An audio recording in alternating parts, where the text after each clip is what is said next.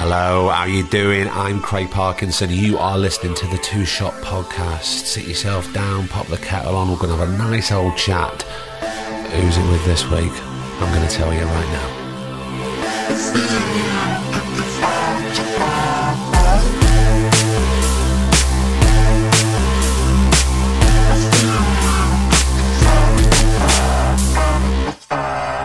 How the devil are you? It's Thursday. It's the podcast, of course. It's, it's episode 90. Can you believe it? First off, um, I just want to apologise. I'm back in Manchester. I drove up in the blistering heat yesterday, which was kind of nice. Um, and I'm in a new flat. And as you can hear, hear that? It's annoying. There's some construction going on because it's Manchester and the Forever Building. And also, I can't work out how to turn this air conditioning off. So, apologies. So, I'll, I'll be as brief as I can. Uh, yeah, I'm back in Manchester recording this. It is uh, Wednesday. And what a response from last week's episode with Julie Hesmondhalgh. Um, and here's the thing, right? Uh, Sometimes you never know what people are going to be like. You think you have an idea of what the person would be like, and then you meet them. And Julie was kind of everything. I was so chuffed. She was she was so eloquent and, and passionate and fierce and, and nice, like, which is uh, kind of a crap word, but she is one of the nicest human beings. And it, it is testament, right?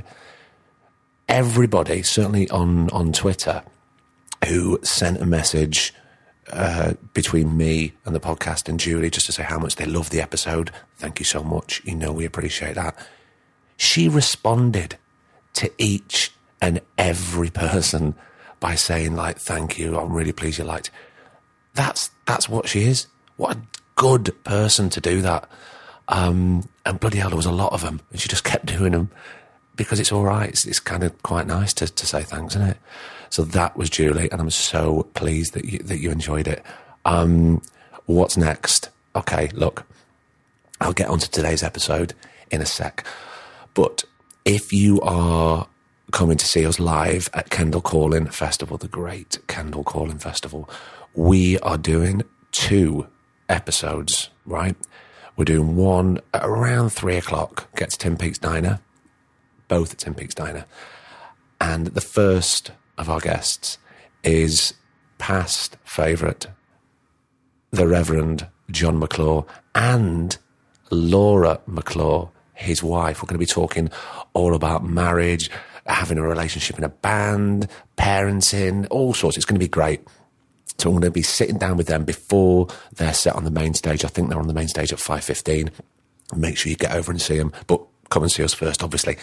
And then, and I haven't told anybody this, I'm not even sure if I'm allowed to say, at around six, Tim Peaks is going to be busting full of people. Why, Craig? Why? I'll tell you why now. I'm very, very excited to tell you that the legend himself, Mr. Nile Rodgers, is coming on the podcast. And uh, I've had to reformat it a bit because I've only got a limited time with Nile because he's been traveling. He's got to do a massive headline set on the Friday night with Chic.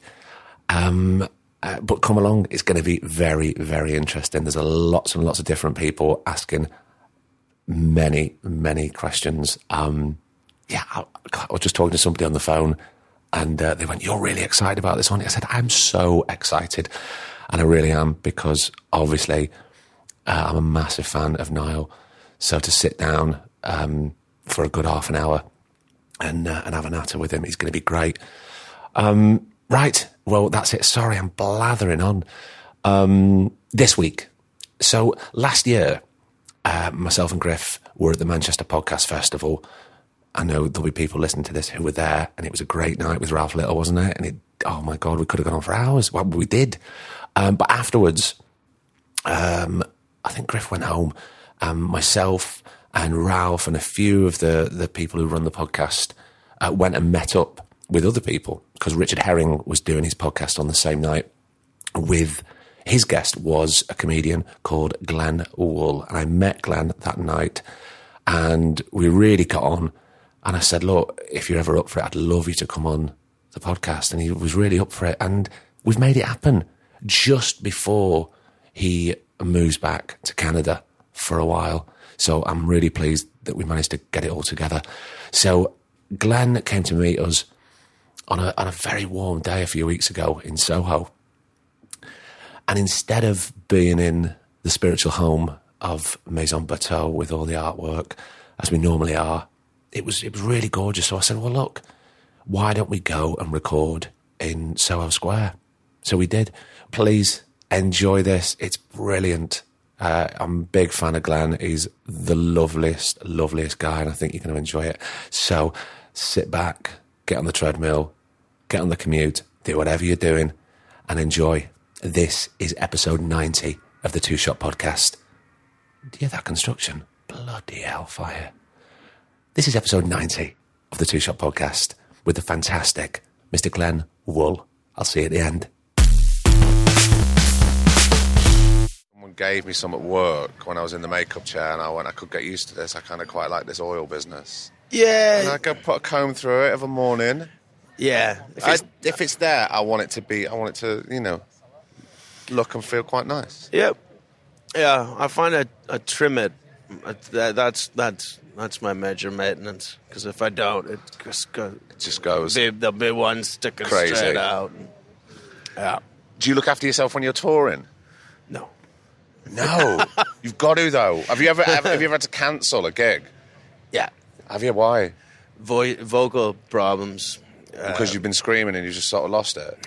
Yeah, I mean, at the time, I would have said, look, it was just wear and tear of work, but in retrospect, it wasn't because I, I can, I, I, I don't have vocal problems now, but I, I've, I've cut back a lot of the crazier parts of my life. So it was, it generally is, it's what you do after the show. If you just go home and have. Um, have a quiet night afterwards, then your voice will be fine. But it's it's the But sometimes your adrenaline must be so high after the gig, especially if it goes really well, yeah yeah, and you've The- got to sort of burn that off somehow. yeah. There's there's healthy ways to do it, and there's There is- unhealthy ways. did you learn that the hard way, Glenn? Yeah, well, I got nodules now on my vocal cords, and I yeah, I went to the doctor in Canada, and he, the first thing he did, he's like, "How much do you smoke?" And I was like, "Oh, like two cigarettes a day," and then he stuck a camera down my nose, and he's like.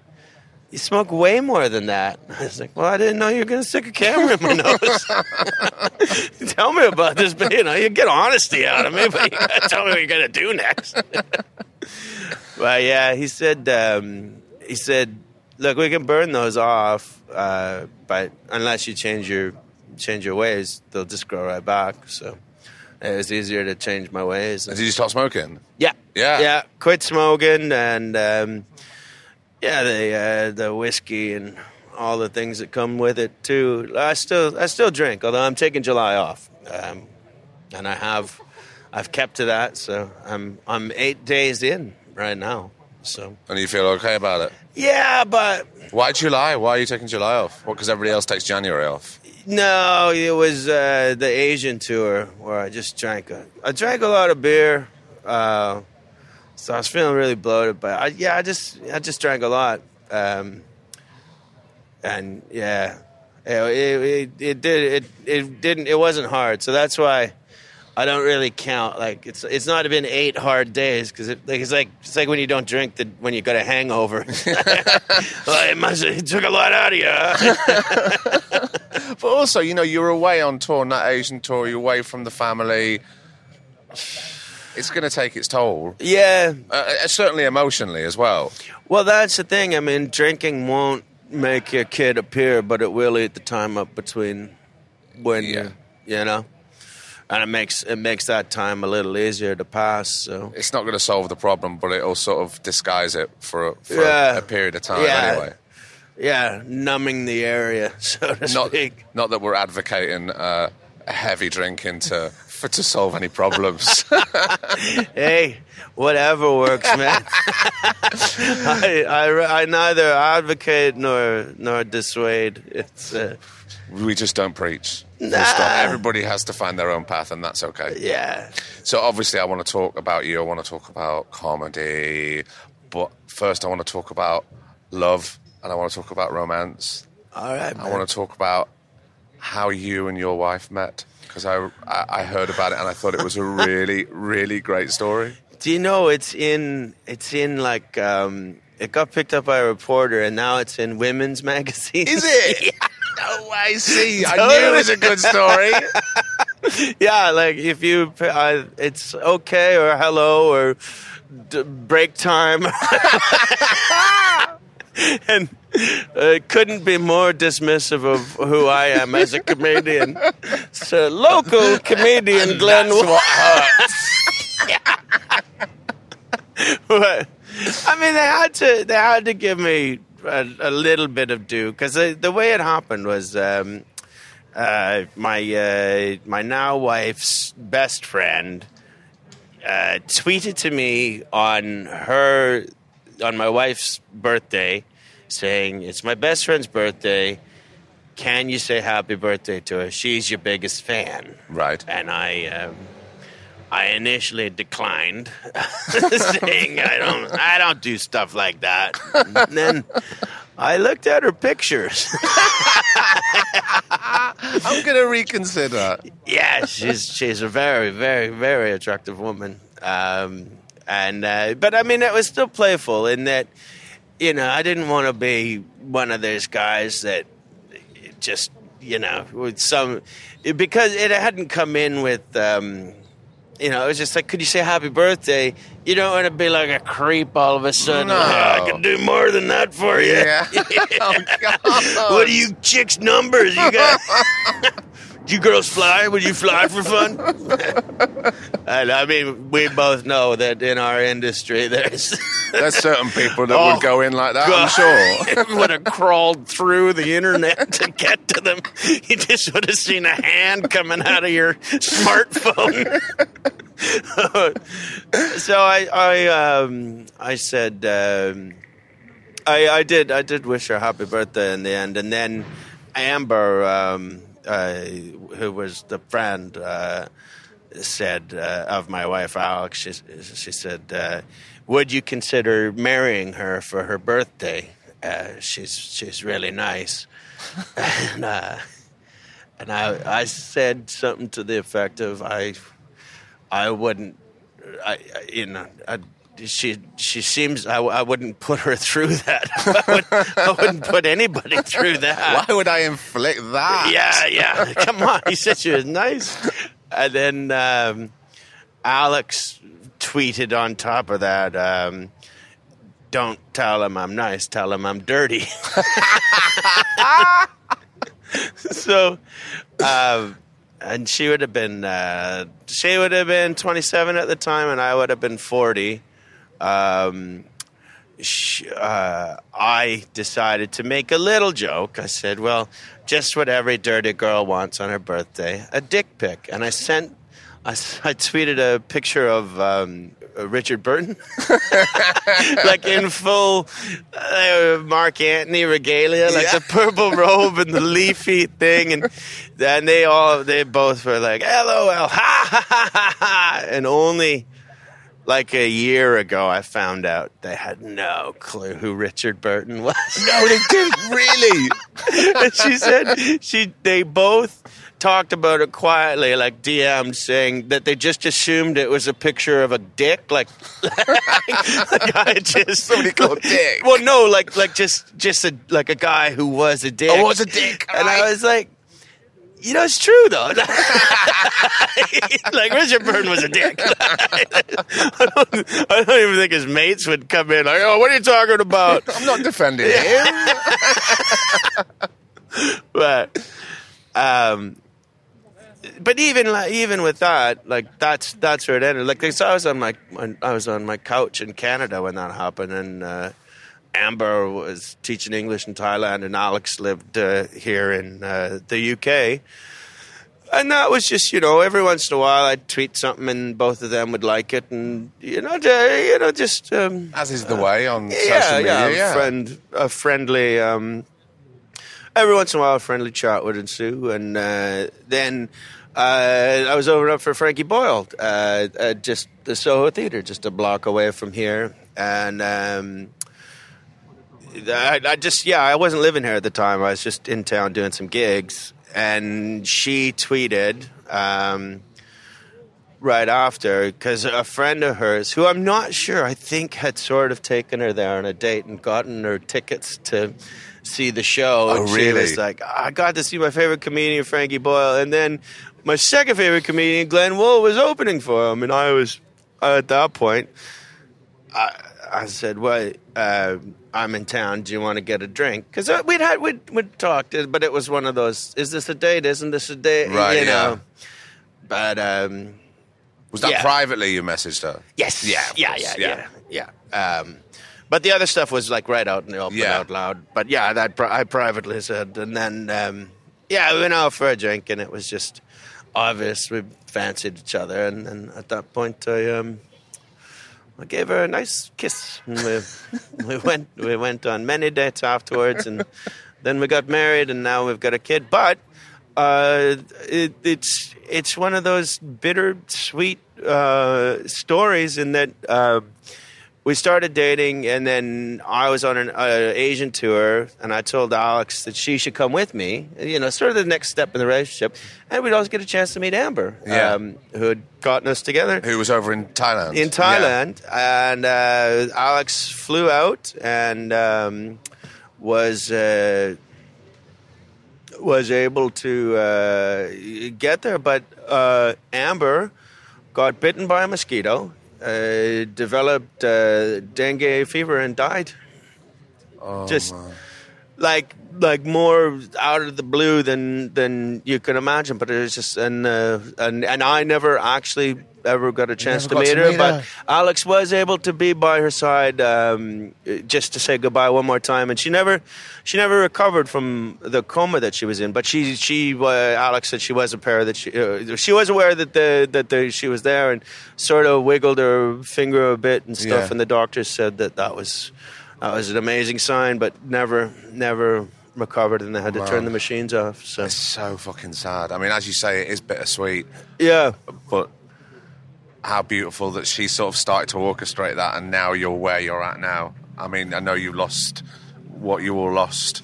Yeah, it's it's. I mean, it's um, it's Alex, and I can see she still misses her. It's like uh, Oh, Amber God, was her best friend. Was from was when- her best friend? Yeah, from Yeah. when she was three years old. Oh shit. So um, it was it was strange too uh, when I because I kept saying because I'd, I'd had loads of friends who've had dengue fever and, and although it's it's terrible, um, I didn't even think you could die from it. But there's a certain strain that um, that kills you or, or that you know has like a 25 percent survival rate uh, ratio.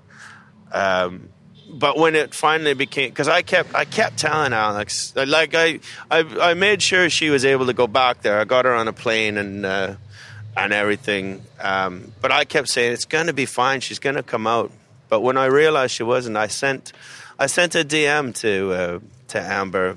Of course, she was in a coma, uh, just saying that, you know, thank you for everything, and I'll, I'll I guess I'll have to take care of her now, and and and. Yeah. Um, I wish we could have met. And like I knew it was never going to be read, but I, I found it quite cathartic. And then um, it turned out her her boyfriend did did read it and, and told Alex about it. And um, it's weird though. It's like um, you never.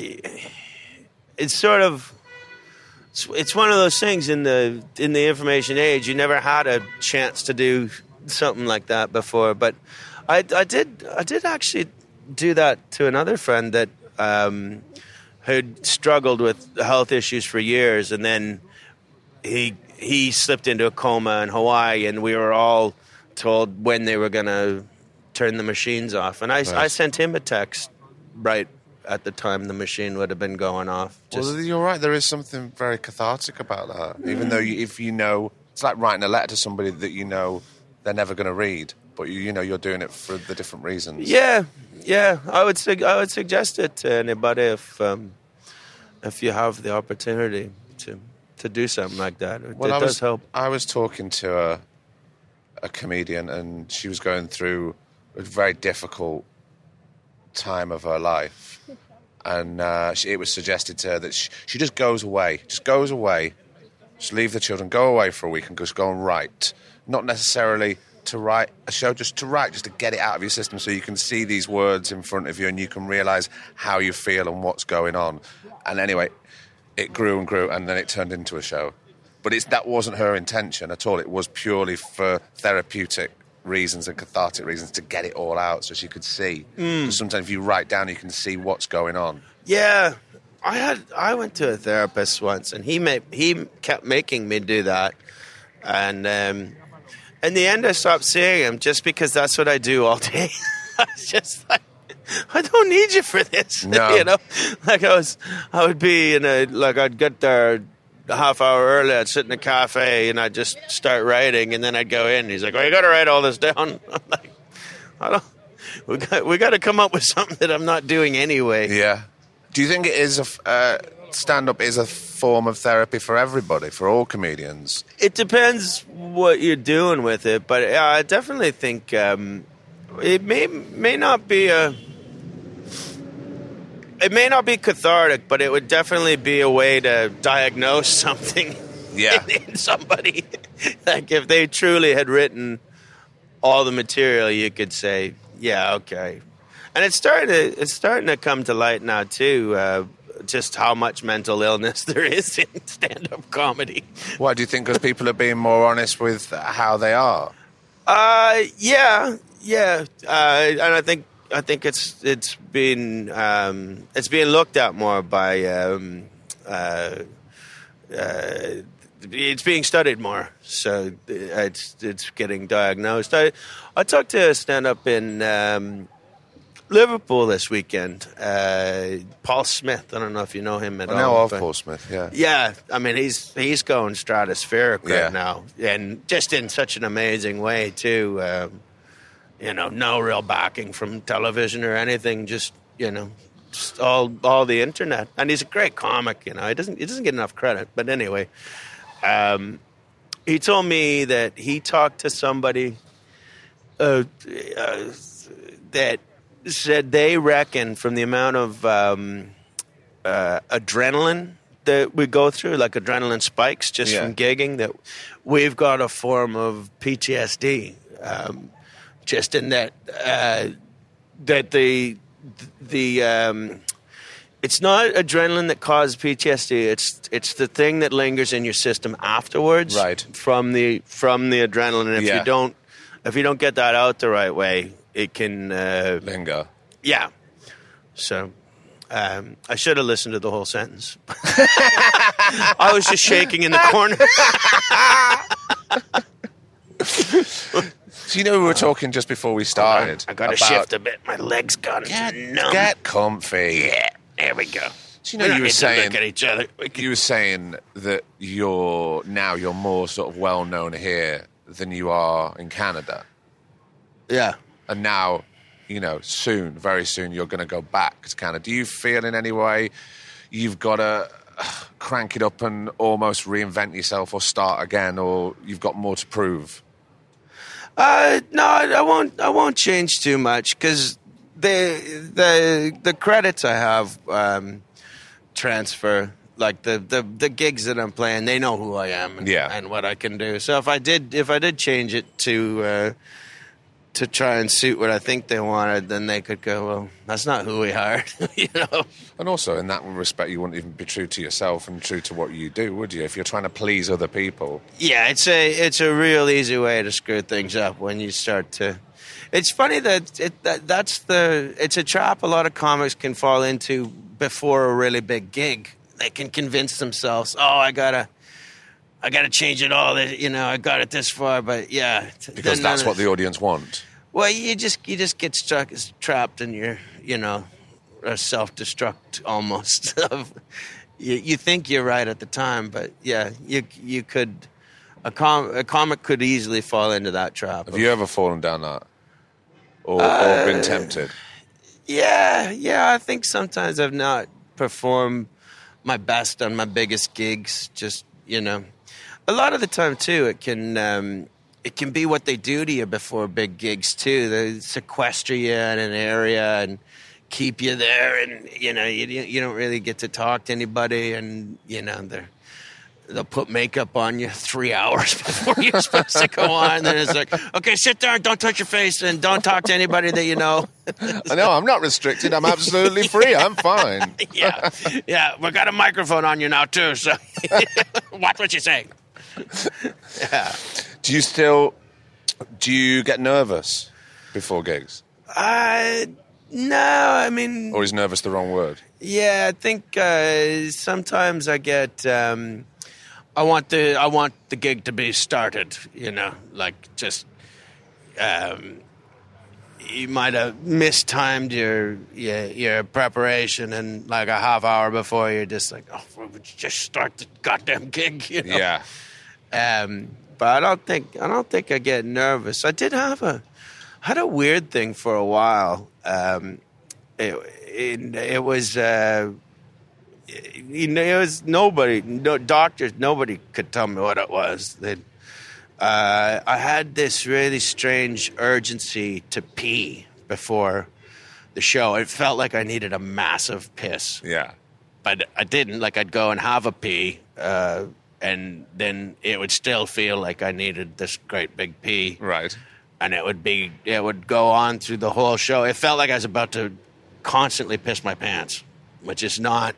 It's not not conducive for a, a stand up or not during, a, you're trying to du- during a show. Yeah, but I don't think anybody wants to feel like. but especially in front of all those people, and all you want to do is get your set out. of Unless you're a German porn star, and that's a very niche bracket. It's Yeah, not, yeah. it's not everybody who can do that. yeah, I wouldn't even say you're a star at that point. You're just you're burden. working in the industry, but you're not a star. uh, and yeah, I kept going to doctors and um, going, you know, and uh, the the best. Some of them would prescribe me Ativan or stuff like that, but it, with anything like that, you either have to take it in a high dose and be whacked out out of your skull when you get on there, um, or you take it in such a low dose it doesn't do anything. So there's no middle ground. Nah, no, I was always I I'd never, yeah, like I, I I don't know I don't know what it was in the end, but it ne- like you could you couldn't you couldn't trick it like that. And did it, was- just, did it just eventually go? Yeah, but I still get like I mean I'm not 100% comfortable talking about it right now because I can feel the edge of it going. I Well- could come back at any time. Let's change subject. No, no, no, no, no, no, no. I'll fight it. Especially because you got a gig tonight. Come on, I don't want to be doing Ah, that. It's the little gig. I'll piss my pants at this. It's alternative comedy. It's probably Probably, probably win an award. but can he do it every night? If I have a cup of coffee, I can. So, can we talk about growing up in Canada? Sure. How was that? I loved it. I loved it. Um, it was. Uh, Whereabouts I- were you? In, was it in Vancouver? no, no. We were in. Um, I was born in Mississauga, which is a suburb of Toronto.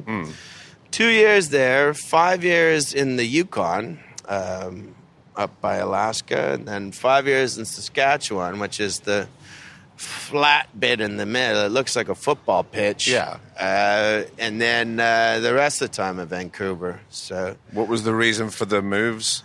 uh, my dad was a Mountie. of Was RCMP. he? He was. He was. He used to come to jolly old London. He was the one who caught Jeffrey Archer. Yeah. Wow. Yeah. Jeffrey Archer, who is still a friend of my dad's, and doesn't look at him like he does. He's not mad at him at all. He's just like, "Oh, jolly old chap, you got me." you know? You know, but he, I mean, he went on to have a good life away from politics, so maybe he was happy to be out of it. But yeah, Jeffrey Archer had um, he had uh, uh, investments with a company uh, called Aquablast Right. Um, that was designed for cleaning buildings, which was a much bigger deal when uh, London and Glasgow were coal powered. Um, all the buildings were really black. So it was a way to um, clean them off. Uh, and they told the government, "You need to do this." And they bought they bought all the equipment. And my dad was like, "You know, he owns that company."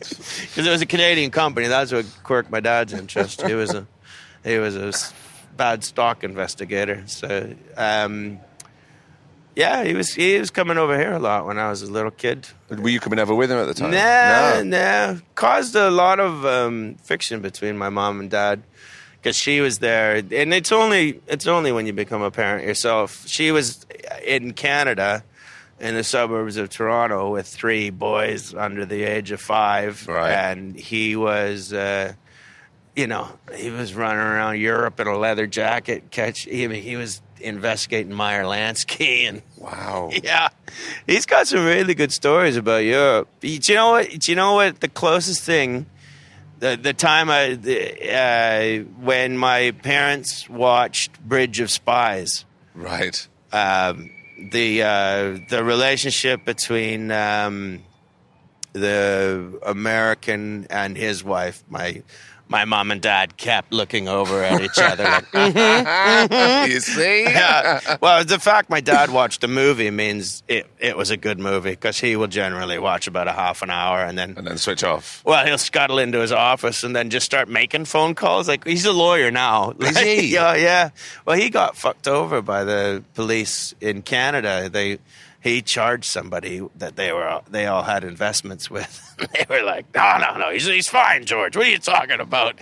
And he got him found guilty, but. Um, yeah, they wanted to. Um, they wanted to make him go go be the RCMP officer in the American embassy. Yeah. in Baltimore. So we almost. The, I was almost American when I was little. Yeah, but it was you know such a ceremonial bullshit position. So he just resigned and went to law school, and that's what.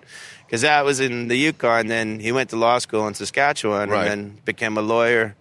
And um, What age did he sort of go back to education? 45 because he oh had my god! yeah he he retired like he had enough time in the force that he got his pension and he went to university on his pension so that's Wow. how poor we were when i was a little kid um, like it, it was weird because we were we started off we were sort of um, in canada you'd call it middle class which is just you know your dad's a cop he earns a good living Yeah.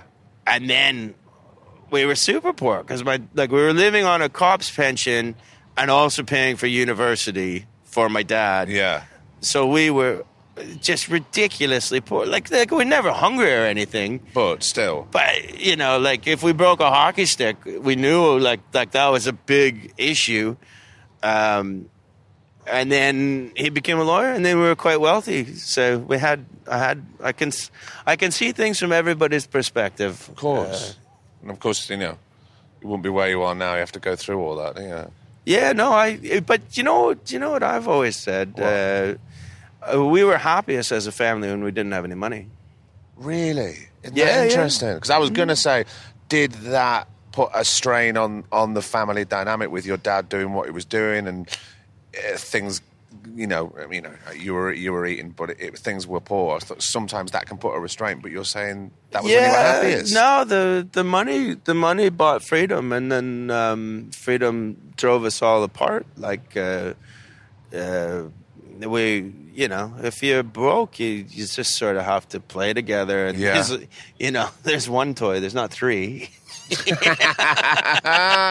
learn, Yeah, of yeah, course. Yeah, and you know, like uh, there's money for baseball gloves and an old tennis ball and stuff, but not much more. So you know, you find the other kids in the playground, and you all end up playing baseball or, or street hockey or just because that's the that's the cheapest game going. Like I mean, I'm that's all we've got right now. Yeah. so make do with what we've got. but also more fun and more um, you know you learn how to you learn how to get along and and um, and and be friends with the with a large group of people and also you never I you know there's there's nothing more fun than like a big group of kids just sort of rascling around. No, and it's good. That's the start of life skills, isn't it? That's Ah, fantastic. and Saskatchewan was great for it too, because it's just, I mean, it's just a really safe place, and there's a river that goes through the middle of town. Uh, so we could we could fish in the river, never catch a goddamn thing, but we could fish in the river.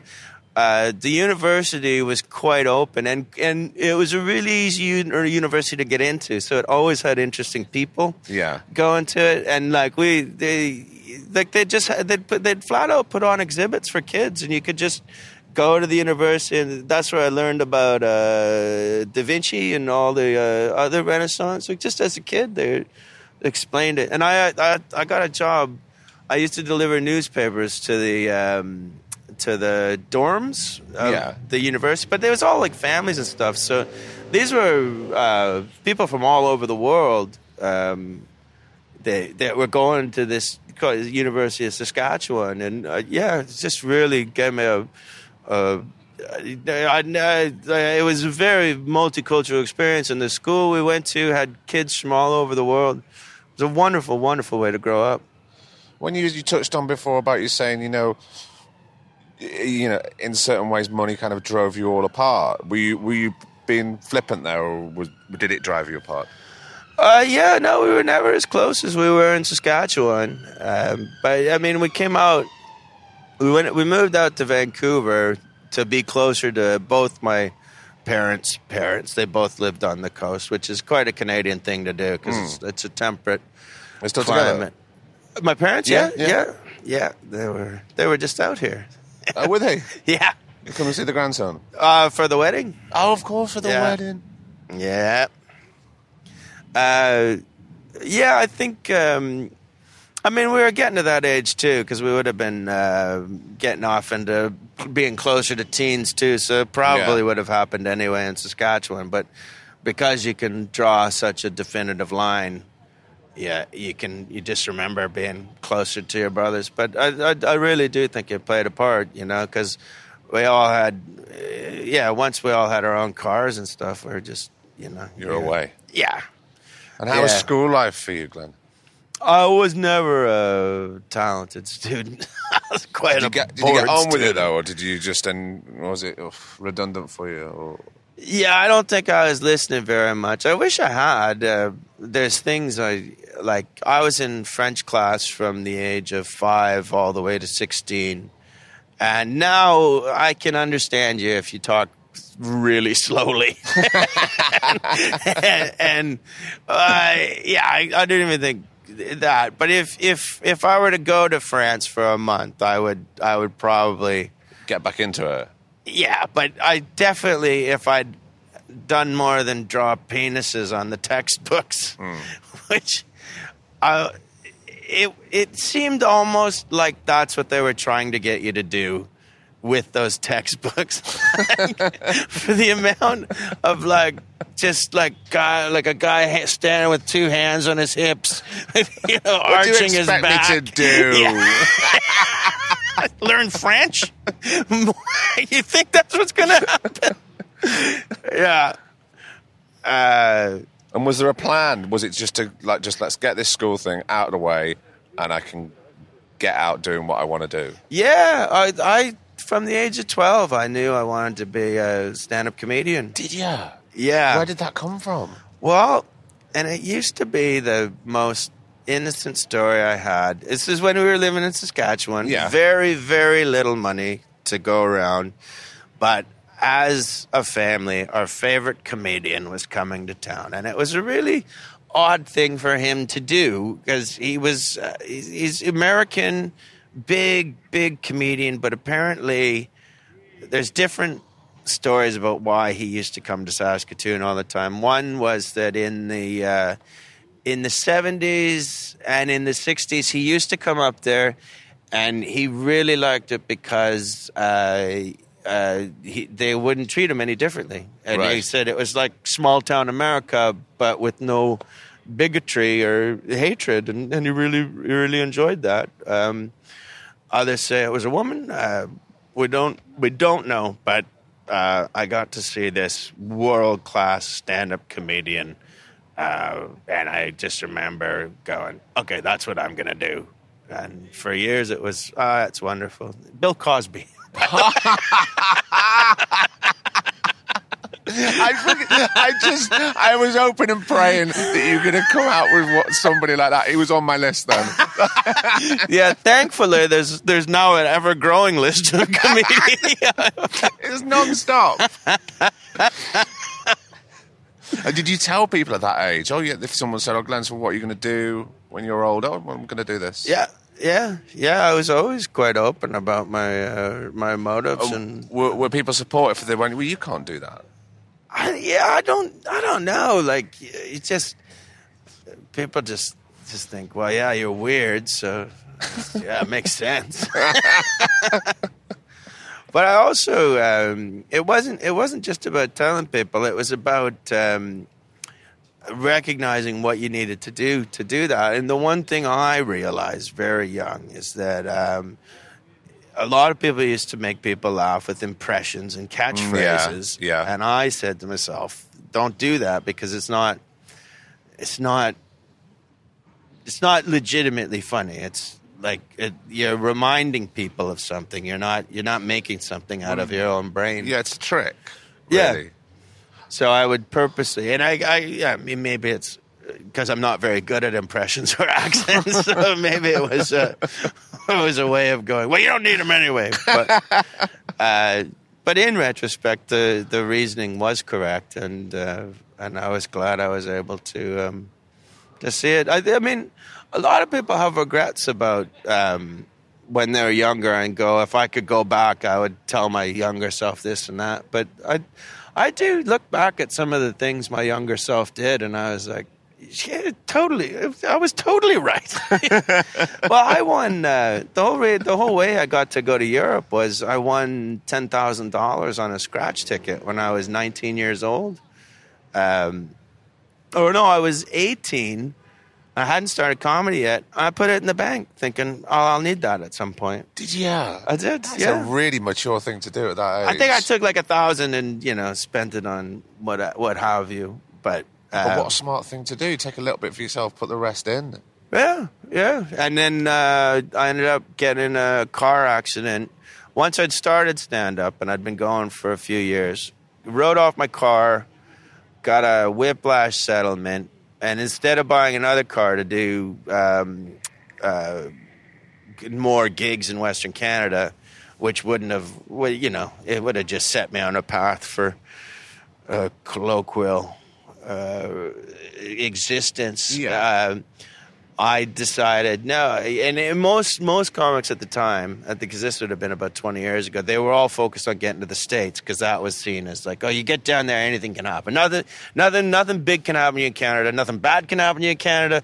You gotta get to the states. And I thought, you know what? I think it's Europe. So I consolidated all that money that I got, and I went backpacking. And within, I came over, and within two weeks, I'd found a club in um, uh, Denmark that I, I managed to pop on stage, and then that led to this, this, this, and I had some friends in Edinburgh, and I popped up there, and it all it all went from there. But it just it took the foresight of going, oh, Europe's the way forward, and now I think it's more more comics are trying to get to Europe as this, you know, they they're you can.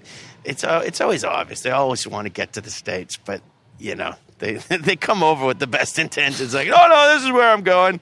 But the first sniff of uh, first sniff of a chance of the states, they took it, and I did it too. I I went to the states, so I can't. How was it when you went to the States? It's not for me. No. No, no, No, I, I, I, I wouldn't I, like. I would go back there if, if there was something to do, but um, I don't know. It's sort of like like, would you want to live in a in an amusement park? Well, no, if I was talking to somebody about this last week, yeah, no, it's a nice place to visit, yeah, but I, just not for me. and I uh, when I was there, and I, I, I'm not I'm not a guru. I didn't predict it totally. I didn't predict Trump, but I said there's something coming, and it's not going to be good. like you could see you could see the under boilings of oh there. You know, like a doctor flicking an X-ray, going, "Yes, you're right here. This is that's not this supposed is." to be uh, that color." yeah, cut it off, blast it. yeah. Do you, do you, can you remember the first time when you went on stage? yeah. Because you've been tinkering around writing, and what, what what was the point where you went, no, this is ready to, to show people now? Well, I uh, I got um, I got dumped by my high school sweetheart. Right. Uh, the day after my grandpa's funeral. Oh, you've got to get some good material from that, surely. Come on. Do you know what? I don't think I ever did get the material from it, but what I did get from it was uh, just the f- just the full understanding or the full belief. Oh, my life is my life is terrible. I'm unlovable. Uh, the time marches on. The you know my, my family's dying. I'm depressed. I'm going to get all of my depression out right now. I'm going to go and prove to myself I can't do this thing I've always wanted to do. Also, so in a sort of a pragmatic way of going, well, I don't think I could feel any worse than I do right now. So uh, I couldn't even do that right.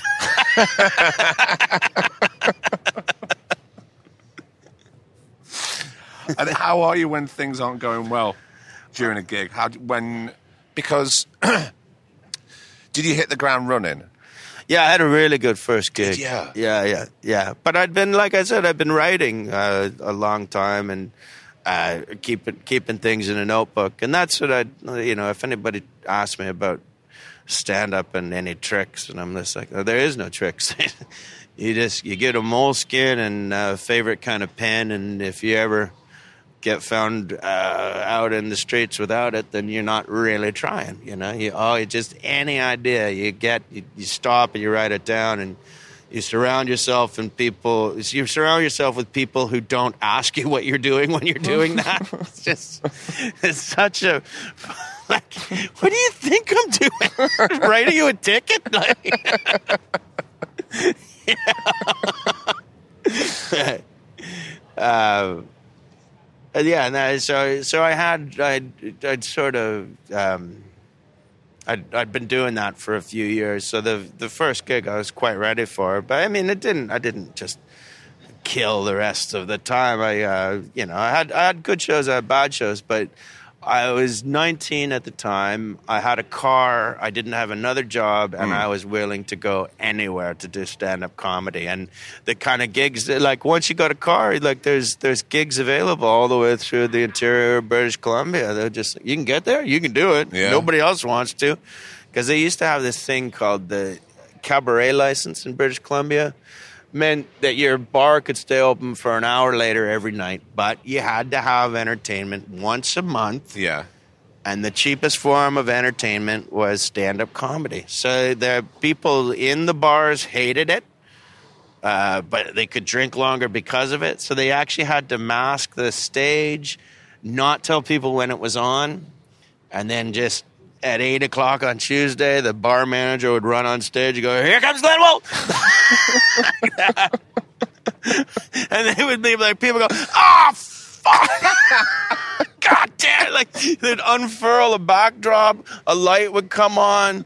And it wasn't just me; I was the opener, so I had to go up and do a half hour, and then uh, you know some local legend would come on and do an hour. And, um, yeah, it was a great, uh, great way to like just learn how to get everyone's attention right off the bat, and and and uh, also power through. And you know, like he couldn't really get fired, you know, because they didn't have anybody to anybody else who wanted to do it. So yeah, it was. Uh, I, mean, I remember one time there's this group of loggers that had come in, like they'd been in the woods for two months or something like that, and they'd tried to find the quietest back part of the bar that they could. Like they're like submariners trying to reacclimatize themselves to the shore. and the light came on, they were all like, "Ah!" I'm trying to work the crowd. Like, so what do you do? Oh, I'm a logger. that had transpired. I was like, I think back there, and a lot of like the just the brashness of of youth. I was just dumb. I was lucky. I was wasn't just disappeared into the woods.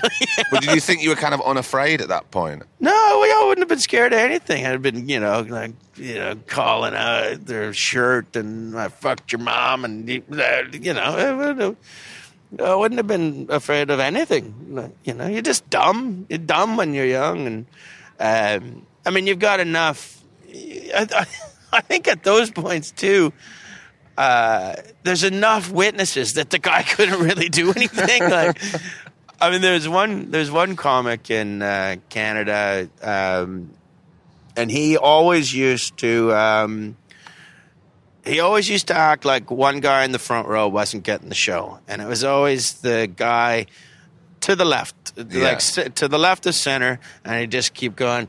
Oh, he doesn't get it. He- yeah." and it was always it was never based on who it was. It was just based on where he was comfortable pointing. Well, you're playing a game of pretty nasty roulette there, and he guy just out of prison. first, first thing he'd done to karate, like, I'll take the wife out on a date. I haven't seen her for seven years. God. and he he laid such a beating on the comedian that the crowd was just stunned into this silence. The guy had to go back to prison. Oh no, he didn't.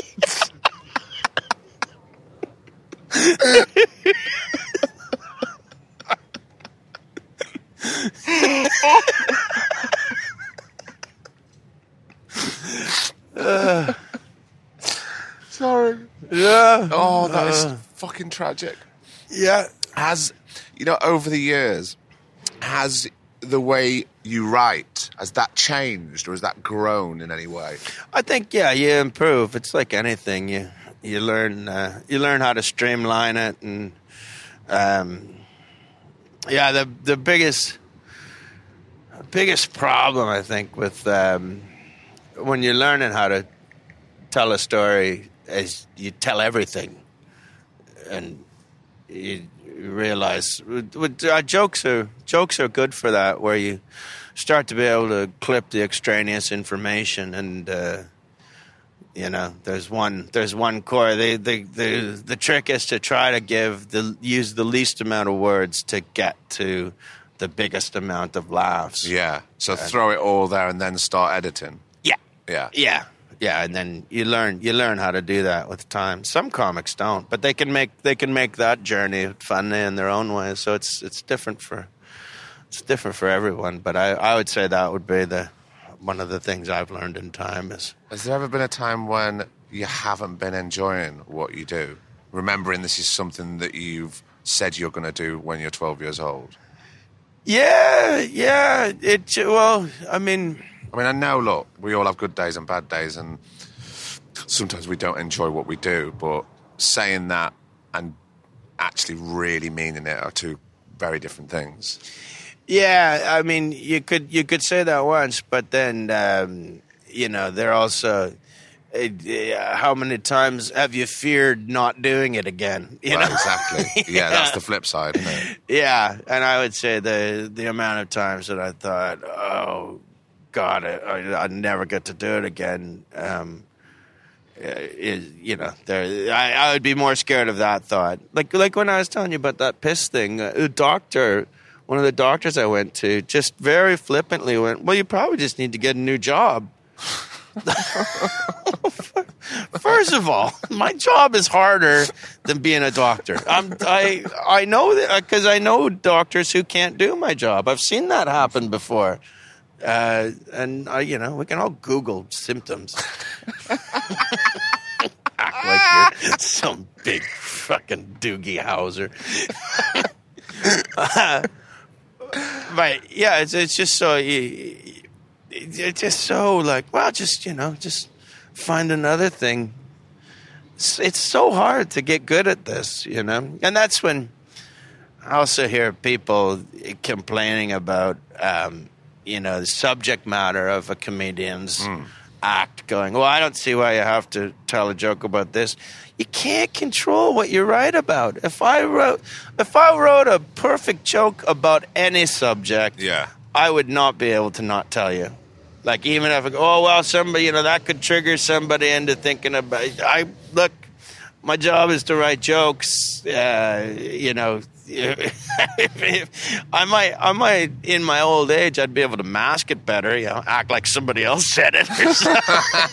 Put on a wig and a fucking general's hat, and oh well, Captain. Captain Hardy says this, you know. There's always ways around it, Yeah. but if you write a perfect joke, I think it's uh, it's it's up to you to tell it, regardless of. Uh, yeah. Do you think anything's off limits? No. No, because it's not for me. Like you could tell me a joke about anything, um, but it would be whether or not I laughed at it. Like, Yeah. um, that you know, not everything's funny. That's but, true. Um, what's funny to one person isn't funny to another person. So I, th- I think the um, the onus is on um, is on um, the uh, audience member to do a little research and. Uh, and to see what they like, and uh, you know, you could find yourself in a pl- in a place where you didn't enjoy what was going on, but I don't think that that would give you the right to tell everyone to stop. No, and also you can just remove yourself from that situation. Well, that's what If I would not- if- do. I Like if I'm in a, I was at the, I was I had a day off work the other day, and I thought I'm going to go to the cinema. I haven't been to the cinema for a long time, and very rarely do I get to do that Yeah. of an afternoon. And I sat there and I started watching this film, and I was like 45 minutes in, and I'm going. I'm just not enjoying this. So I'm just gonna. I'm gonna go. I'm gonna leave. Yeah. And I don't. I've got no qualms with doing that. If you, it's a waste of time. It's Yeah. a waste of people's time. Yeah, Just remove yourself from the situation. You don't have to sort of piss and moan about why this is wrong or why you think this is wrong. Well, I mean, uh, attention is now currency too, um, for also- for good and for bad. And also nowadays, everybody's a critic. yeah, It's so easy, I know. isn't it? Yeah. There you go. Another one's popped up yeah, like that. yeah. The one like, why would you want to be known as a critic?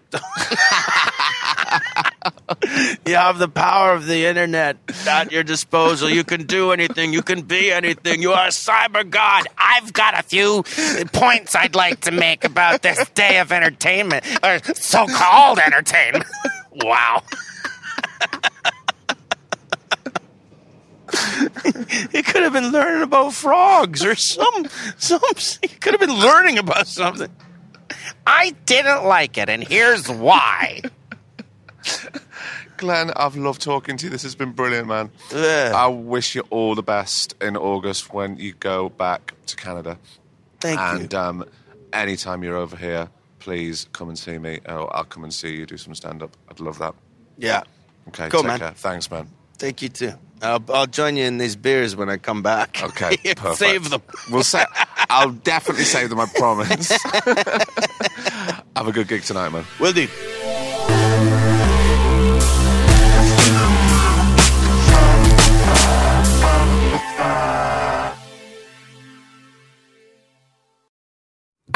Episode is done. And what a guy.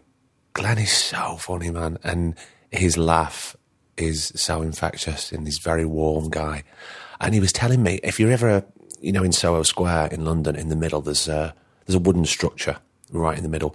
He was telling me that the comedian Marty Feldman used to live there. I think he said he was squatting with a few other people. Anyway, it was a nice little tidbit. I don't think we recorded that. He was telling me when we were walking in. Um, so a big shout out to Glenn for making the time before his gig to come on. It really meant a lot. And yeah, thank you for downloading and subscribing. Now, please go and tell your friends. They have 90 episodes of conversation to, uh, to get involved with. Yeah. Also, there's another thing. There was a few people asking why we weren't getting involved with the London Podcast Festival this year. Um, we were going to. It's again, it's all about dates. We just couldn't make the dates work for us. Um, Griff was busy. I was busy. And we were going to do something rather special. And in fact, we are going to do this at some point. Um, myself and Scroobius Pip have been in talks about collaborating on something, bringing the podcast together. Um, so yeah, watch this space. I think we're going to do. I don't think we're going to leave it a year. I think we were going to maybe do a one-off event. Um, myself and Griff and Pip. Um, yeah. So, but look, we'll keep you posted about that, which should be very exciting. Speaking of exciting, episode ninety-one next week. Um, no, I was going to tell you. I'm not going to tell you. Yeah, strap in. And if you're coming down to Kendal, come and say hello. Uh, it'd be really good to see you. Uh, I can't wait. To see, I'm still excited about Nile Rodgers. I can't believe it. And it'd be so great to see Jon because he's just one of the best. And I always felt that with our first episode with Jon, we didn't get enough time. So uh, we're going to rectify that on Friday. So look, we shall see you at the front in Kendal. Get there early. Last year, it was just mobbed. Right, I best go. Look, thank you so much. And uh, yeah, until next week, or until I see you at Kendal Calling. I've been Craig Parkinson. He's been producer Griff. And this has been the Two Shot Podcast. Take care, look after yourself, all right? The Two Shot Podcast is presented by me, Craig Parkinson, recorded and produced by Thomas Griffin for Splicing Block. Our music, our brilliant music, is courtesy of Then Thickens. Cheers.